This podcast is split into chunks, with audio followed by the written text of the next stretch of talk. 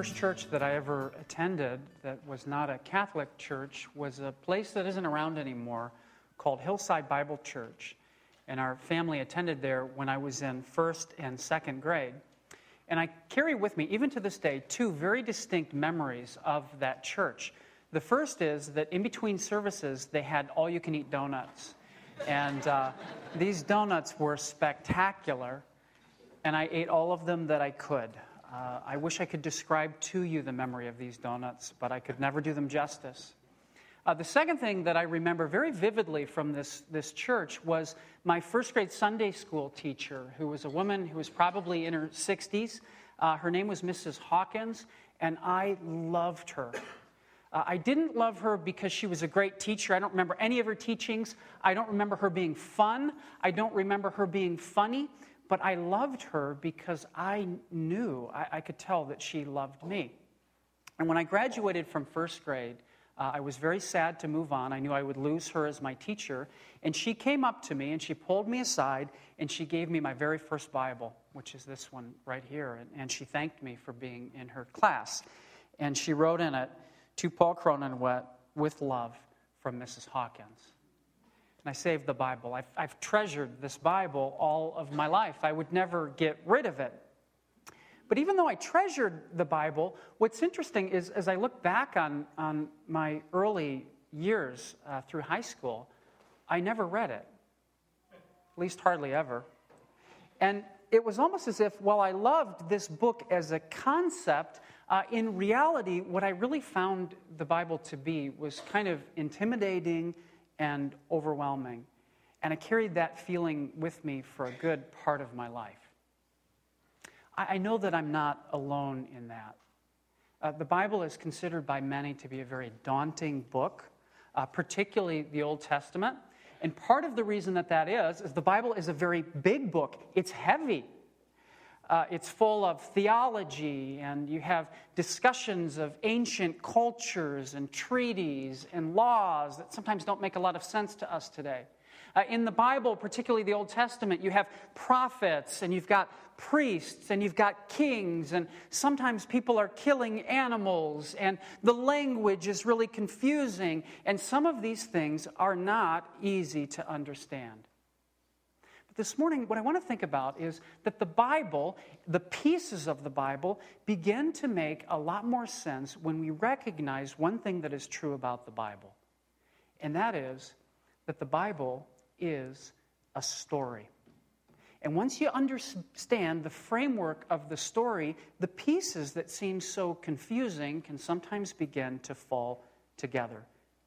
Like any other story, the Bible has a setting, it has characters, it has a plot, it has a conflict, and it has a resolution. And so, what the Bible is, is it is a true story of extraordinary love. It's a story of a dreadful betrayal. It's a story of a daring plan, an unthinkable sacrifice, and a living hope a hope that we can carry with us even to this day. And so, for the next two weeks, what I want to try to do is I want to try to walk you through an overview, a big picture of the story, the sweeping story of the Bible. Uh, it's a story that has been called the greatest story ever told. And I hope that as, uh, as we go through this, you'll get a bit of a sense uh, of that. And so this morning is not going to be a normal message. Uh, it's going to be a bit different. I'm going to try to give you the background of the story of the Old Testament. I'm going to try to go through the entire Old Testament in about 30 minutes or 25 minutes and give you a sense for the setting and the plot and the characters. And uh, I'm going to skip some details. I'm going to move really quickly. Somebody asked me this morning, How can I pray for you today? And I said, You can pray for energy. And they said, For you? And I said, No, for them. Okay, you're going to need your energy this morning, but we're going to dive right in. The first book of the Bible is a book that's called Genesis. Uh, the meaning of the word Genesis means beginnings. And the Bible begins with an extraordinary act of love. Uh, we're introduced to God who creates the heavens and the earth, and he speaks, and out of the dark void, atom and matter and molecules are formed. And not only are they formed, but we're told that they obey God's voice. And He says, Let there be light and land and water and plants and stars. He says, Let there be the sun to rule the day and the moon to rule the night, and fish and birds and living creatures of all kinds.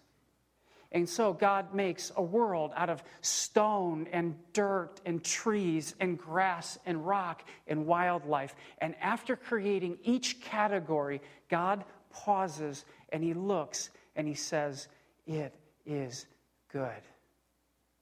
But all of his creation is for a purpose. He's not done yet. He has created a home for the pinnacle of all creation, and that is mankind.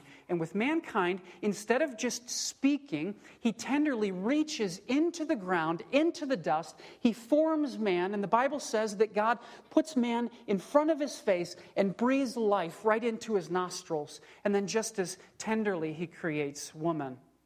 And God gives humanity four great gifts First of all, they're created in His image. We bear God's image, we're stamped with His image, and we carry that with us into all of life to reflect Him. Uh, God gives us marriage, the most intimate relationship of any other human relationships. Uh, God gives us families. He tells us to be fruitful and multiply. And so we enjoy having parents and being parents. And finally, He gives us work. We get to be a part of shaping the world around us. And this was to be our home. God makes a planet, a perfect planet, invites us to live there, and we are meant to delight in God, delight in His creation. All things outside of us were to be good, and all things inside of us were to be good. And God finishes this, and He looks around again, and this time He says, It is very good. And this is the world that we were made for. Now, within the garden, Eden, there are two trees. The first tree is called the tree of life. And the fruit of the tree of life imparts for a person eternal life. God says, if you eat of this tree, you will live forever. There's a second tree in the garden that's called the tree of the knowledge of good and evil. And God tells Adam and Eve, if you eat from this tree, you will die. Now, there's nothing special about the second tree, it's just regular fruit. But what God has done is He's given Adam and Eve a choice. They have the opportunity not to trust God, they're, they're, ro- they're not robots. And that provides the context for the dreadful betrayal. And the rest of the Old Testament is the dreadful betrayal. Uh, Satan, we're told, the ancient enemy of God, tempts Eve. Through her, Adam is tempted as well. Not, not through her directly, but she gives the fruit to him as well. And with the same temptation that he tempts all of us with, Satan tempts Adam and Eve. The question of whether or not God is really good and can he be trusted. Uh, they eat the fruit, their eyes are open, we're told. They have knowledge of evil. They realize that they are naked and they are ashamed, and sin has entered the world more devastating than the worst of cancer. And God comes and he confronts Adam, and all of a sudden the finger pointing begins. Adam blames Eve, and he blames God. Eve blames Satan. And in the end, God banishes mankind from the Garden of Eden. Now, this was a mercy and protection from God. Because God knew that if Adam and Eve, in their sinful state, ate from the tree of life, they would, eat, they would live forever that way. There would be no hope. So he sends them away. An angel with a flaming sword guards the garden so they can't come back. And God creates some garments out of animals to send them away to clothe their shame. This was the first death in the Bible these animals that God killed for the sake of Adam and Eve. A paradise has been lost. Time goes on. The cancer continues to spread, and there is more betrayal and more sorrow. Uh, Adam and Eve have two children, Cain and Abel. The older is jealous and angry and enraged at the younger and kills him. And from there, the world descends into more and more violence and evil. Uh, God looks upon the world, and the Bible tells us that he is grieved. Uh, he wishes that he has never made mankind. And so, out of love for future generations, so they don't have to experience the evil in the world at the time, God decides to start all over again. And he does it beginning with a man named Noah. Uh, we're told in the Bible that Noah finds favor in the eyes of the Lord, and God blesses Noah with righteousness. He tells Noah that he's going to flood the earth, begin all over again, and instructs Noah to build an ark, which he does. He tells Noah that all who come with you in this ark will be rescued. And so Noah's family and two of every animal uh, comes into the ark. The earth is destroyed, and you're probably familiar with the story. Eventually, Noah uh, finds land, he exits the ark, and at that point, God makes a covenant with Noah. A covenant is a promise that cannot be broken. God will not break a covenant. And his promise is that he will never flood the earth again. Uh, mankind gets a brand new start. And what you would think is that because they have a new start, now everything would be great. All the bad people, all the evil people have been killed, and now the good people are going to start things over again. But in a very sad bit of foreshadowing, the story of Noah ends with Noah immediately after he receives the covenant from God, planting a vineyard. And that scene closes with Noah drunk and naked in front of his entire family. Uh, generations pass, the nations begin to reform, but the people have not changed and swelled with pride in their technology and advancements, all the people gather together and in defiance they build a tower called Babel to try to reach God, as if to say to God, We are in charge, we can get to you. It was like they extended the middle finger to God. And so God disperses them and he confuses their languages.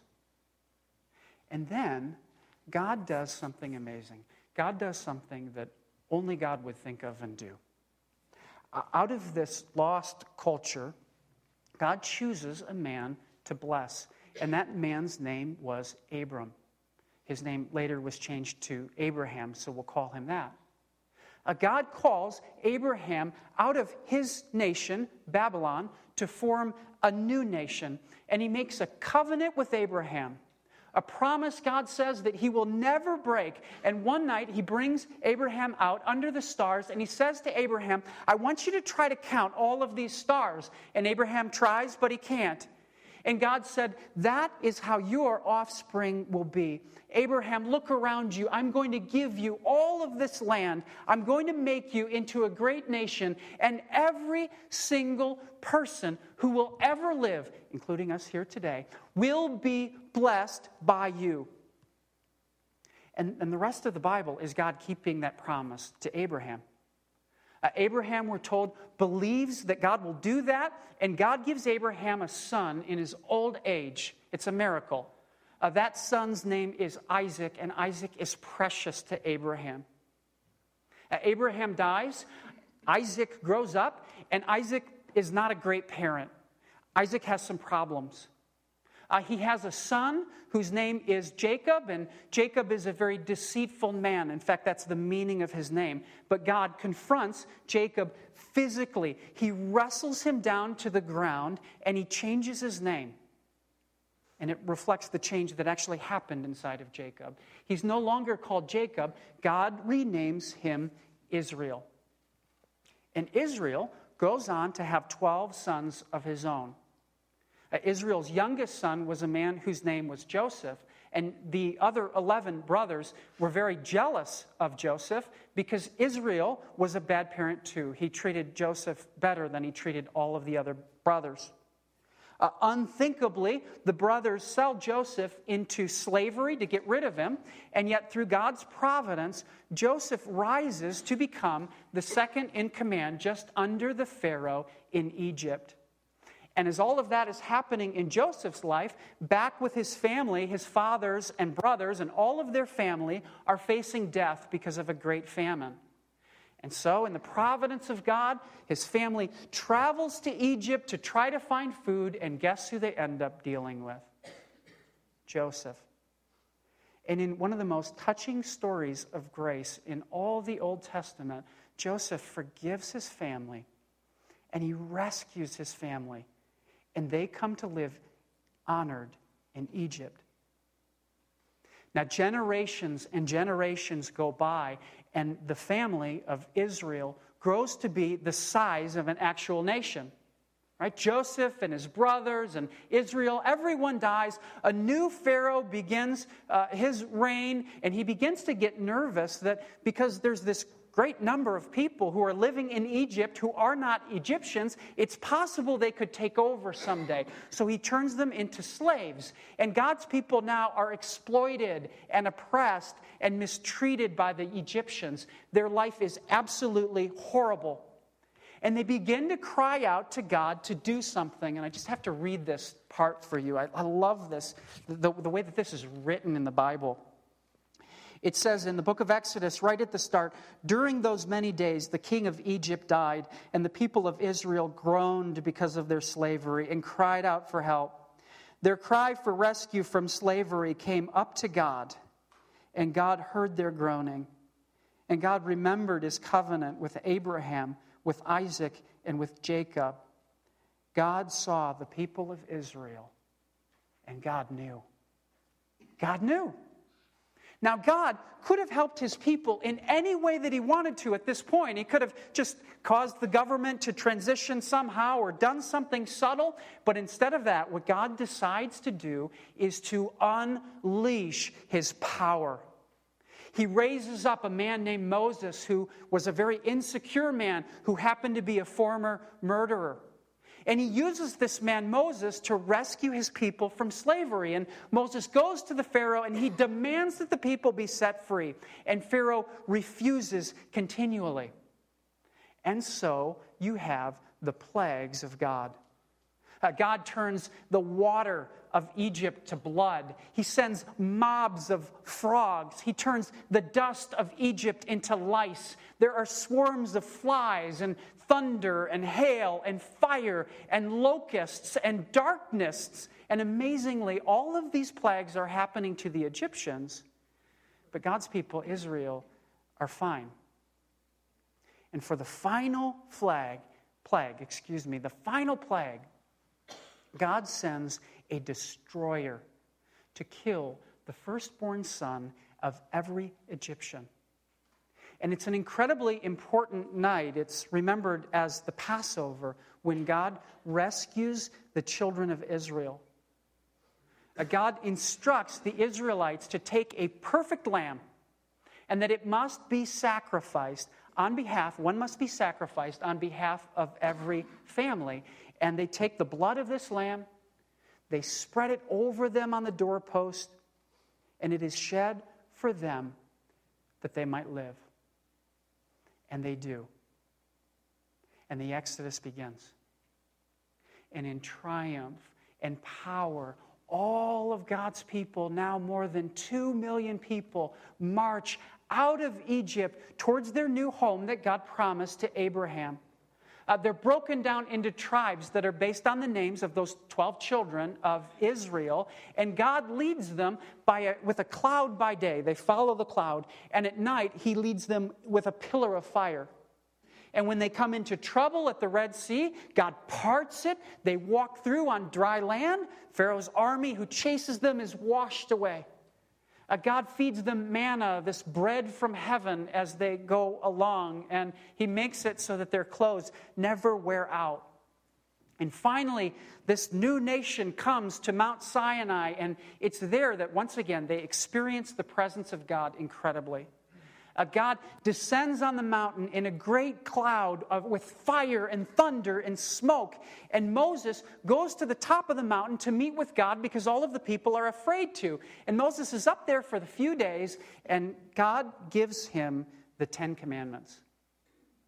Now, the Ten Commandments are a summary of 613 commandments that God actually gives the children of Israel in uh, what's called the law, the Old Testament law. Uh, God gave these things to the people for their good so that the problems that had happened previously would, would be able to be addressed. The first four laws of the Ten Commandments deal primarily, primarily with the people and God. The last six deal with the people and each other. And what the Ten Commandments are meant to show is, first of all, what God's standards are for life. And second of all, that when we hold our lives to those standards, we don't meet them. And God also spells out to the people what will happen to them if they follow Him and obey Him, and what will happen to them if they don't follow Him and disobey Him. And, and you would think that after all of this, things would be great between the people and God. I mean, he's just rescued them from their slavery, and they've seen his power in amazing and dazzling ways. He parted the Red Sea, the plagues. Now he's eh, eh, a, a, uh, a, smoke on a mountain with fire. But it didn't work out that way because the Old Testament is a story of betrayal. And Moses comes down from the mountain, we're told. He finds them worshiping a golden calf. Uh, he deals with that. They pack up, they leave for the new land, and as they're going, the people are constantly grumbling against God. And finally, they reach the end of, they, they reach the promised land. They're just on the edge of it. Uh, this home that God has given them. And they send a few spies to check it out and see how it is. And on the other side, there's some people who are a little taller than them. And they say, How could we ever beat them? God has sent us here to die. Meanwhile, God is thinking, I, I parted the Red Sea. I think I can help you take these people who are taller than you. And so, God tells them they will wander in the wilderness for 40 years until that unfaithful generation who saw the wonders of God dies out. You know what's sad is even Moses, the great leader, lets God down. Uh, he dies very anticlimactically before he enters the promised land. Eventually, 40 years later, a man named Joseph, or excuse me, Joshua takes over, and Joshua takes now a new generation of people into the land that God has promised. The book of Joshua describes the military conquest of the land, and what God has done is He's judged the people who live there, uh, particularly for uh, an evil of child sacrifice. That's important later. Uh, God gives the land to Israel. He fulfills his promise, as he always does. And the book of Joshua is actually one of the most positive books in the Old Testament. But that generation, the generation of, of Joshua, which takes over the land, makes a very big mistake, and they do not, not pass on their faith in God to the next generation. And so, what you end up with is a new generation during the time of what the Bible calls the judges. I, read this passage a couple of weeks ago, and it's an overview of the book of Judges. In those days, there was no king in Israel. Everyone did what was right in their own eyes. So, all of God's people are in the land, but there's no king, there's no authority, there's no standard for right and wrong, and it's an absolutely chaotic time. The people who are now in the land are not a unified nation, and during that time, all of these disasters keep befalling Israel. And what God does is He graciously raises defenders to protect them. Uh, these were the judges. They were often military rulers that God would use to save his people. And there's a, there's a cycle that happens in the book of Judges.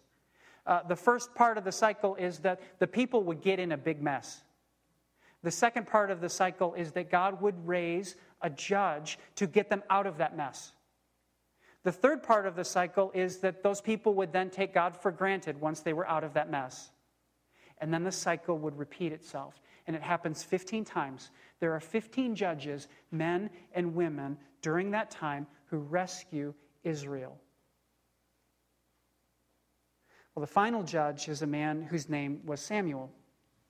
And what Samuel does is he transitions the people from the rule of the judges into becoming a unified nation under a king.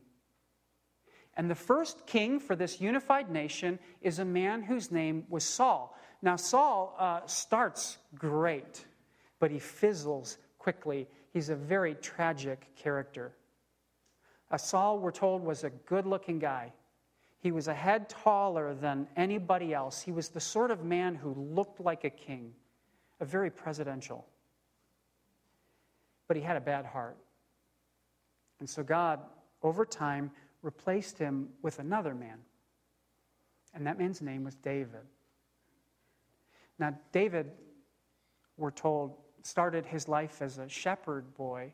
We're also told that he was a man who was after God's own heart. Uh, towards the beginning of, of next year, just as an aside, we're going to be looking at some snapshots together in our community groups of the life of David, and we'll really get to see how he was uh, a man who was after God's own heart.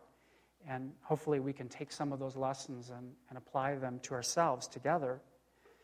But in so many ways, um, David was not only a man who was after God's own heart, but he, he reflected that too. Uh, David was very tender hearted and compassionate.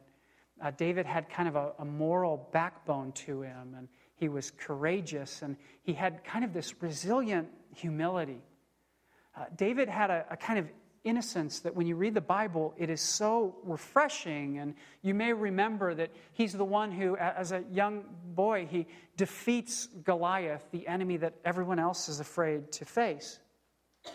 Uh, David is abused by the former king Saul, who's almost mentally ill. And yet, even though David is so horribly mistreated by him, he refuses to take revenge and he leads with justice. David was a first rate king, and he is truly the high point of the Old Testament. And to David, God makes another covenant, another promise, he says, that cannot be broken. It's called the Davidic covenant. And God says to David, I'm going to give one of your descendants an everlasting throne and an everlasting kingdom. Neither his throne nor his kingdom will ever come to an end. And David rules. And yet, during his reign, David betrays God as well. Uh, David sleeps with a married woman named Bathsheba. She becomes pregnant he kills her husband, he has him murdered, and he covers up that truth for at least a year. And David, after that happens, doesn't really seem to recover. Uh, it impacts his leadership, it impacts his, his parenting. In fact, it leads to one of his own sons trying unsuccessfully to steal the kingdom from him. Even David's life, in some ways, was a failure.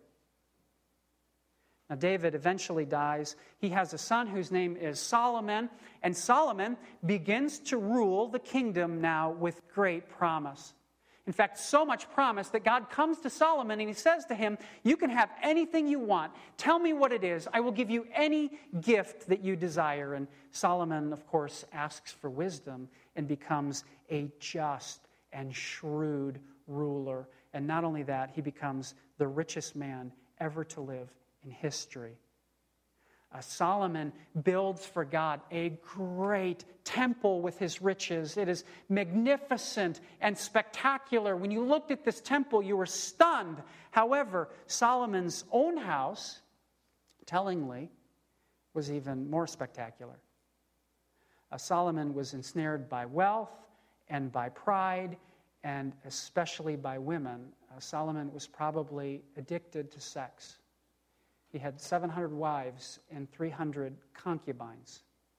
And Solomon's heart turned away from God. Now, on the death of, uh, upon the death of Solomon, we're told Solomon's son, a man named Rehoboam, takes over the kingdom. And unfortunately, Rehoboam does not inherit Solomon's wisdom. And he listens to some very bad advice from his uh, military advisors and that leads to a rebellion in the kingdom. Uh, the nation splits, okay? And, and what you have is you have the tribes of Judah and Benjamin who stayed together in the south. They were, they were ruled by Solomon's son, Rehoboam. The capital city is Jerusalem.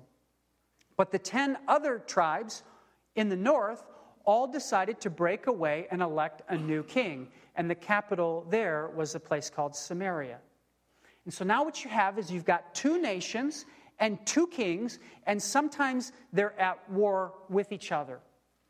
And in the northern kingdom, which was called Israel, what happened over time is that there were 19 kings who ruled. Uh, they ruled over 210 years.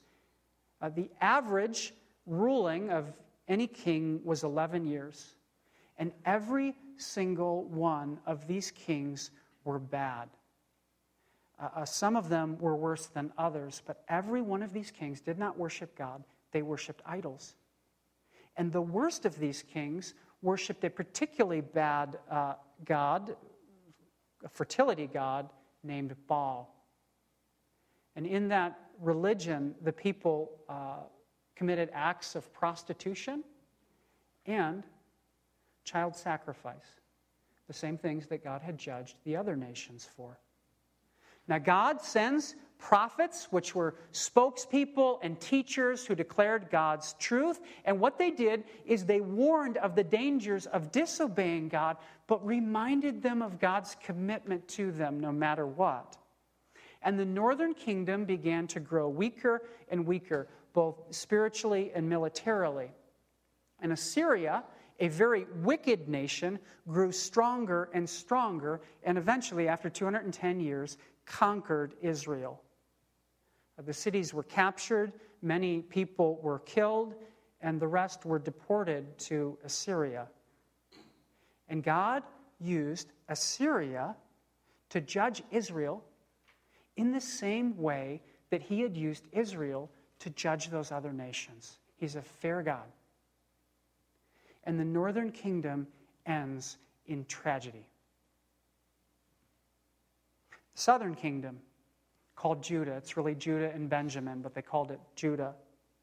Uh, the southern kingdom started with Rehoboam, had, had 19 kings that followed him, 20 in total, and they lasted longer than the northern kingdom. 340 years. Uh, there were eight kings out of the 20 in the southern kingdom who served God. Most of them did not, most of them worshiped idols. At that time, there were some bad kings who were partly good, and there were some good kings who were partly bad, but overall, they were mostly bad. And God sent his prophets to speak to them too, and most of the time, they didn't listen. And finally, God used another nation, the Babylonians, to judge their sin. The Babylonians invaded the southern kingdom in waves and they destroyed Jerusalem. And part of that destruction meant uh, destroying that magnificent temple that Solomon had built. So sad for the people to watch that. And the Babylonians uh, exiled the, most of the people of Jerusalem to Babylon. And the books of Ezekiel and Daniel and, and Esther describe that time and tell us what took place in captivity. But when they were in Babylon, the people of the southern kingdom, uh, something incredible happened to them at that place for the first time. And that's this they gave up their idols. In captivity in Babylon, they finally decided we worship God. And after 70 years in captivity, they were allowed to come home to Jerusalem. And the books of Ezra and Nehemiah describe their return and the rebuilding of Jerusalem. And finally, towards the close of the Old Testament, there is this incredibly uh, poignant, memorable moment in this ruined city of Jerusalem. Uh, the, the people gather together and they rebuild the temple that has been destroyed, but it's far, far, far less grand than the one that Solomon had built. And the young people, as this temple is dedicated, who, who never saw Solomon's temple, they were born in Babylon, they are celebrating with joy and laughter. We're free. We have a temple. We can worship God. But the older people, the, one, the ones who had seen the majesty and the splendor of Solomon's temple, were told that they weren't laughing, they were weeping because they knew all that had been lost. And that's the Old Testament. Uh, the Old Testament is a story of loss. Now, there's so much more that I could say about the Old Testament. We could talk about God's covenants and how He kept them.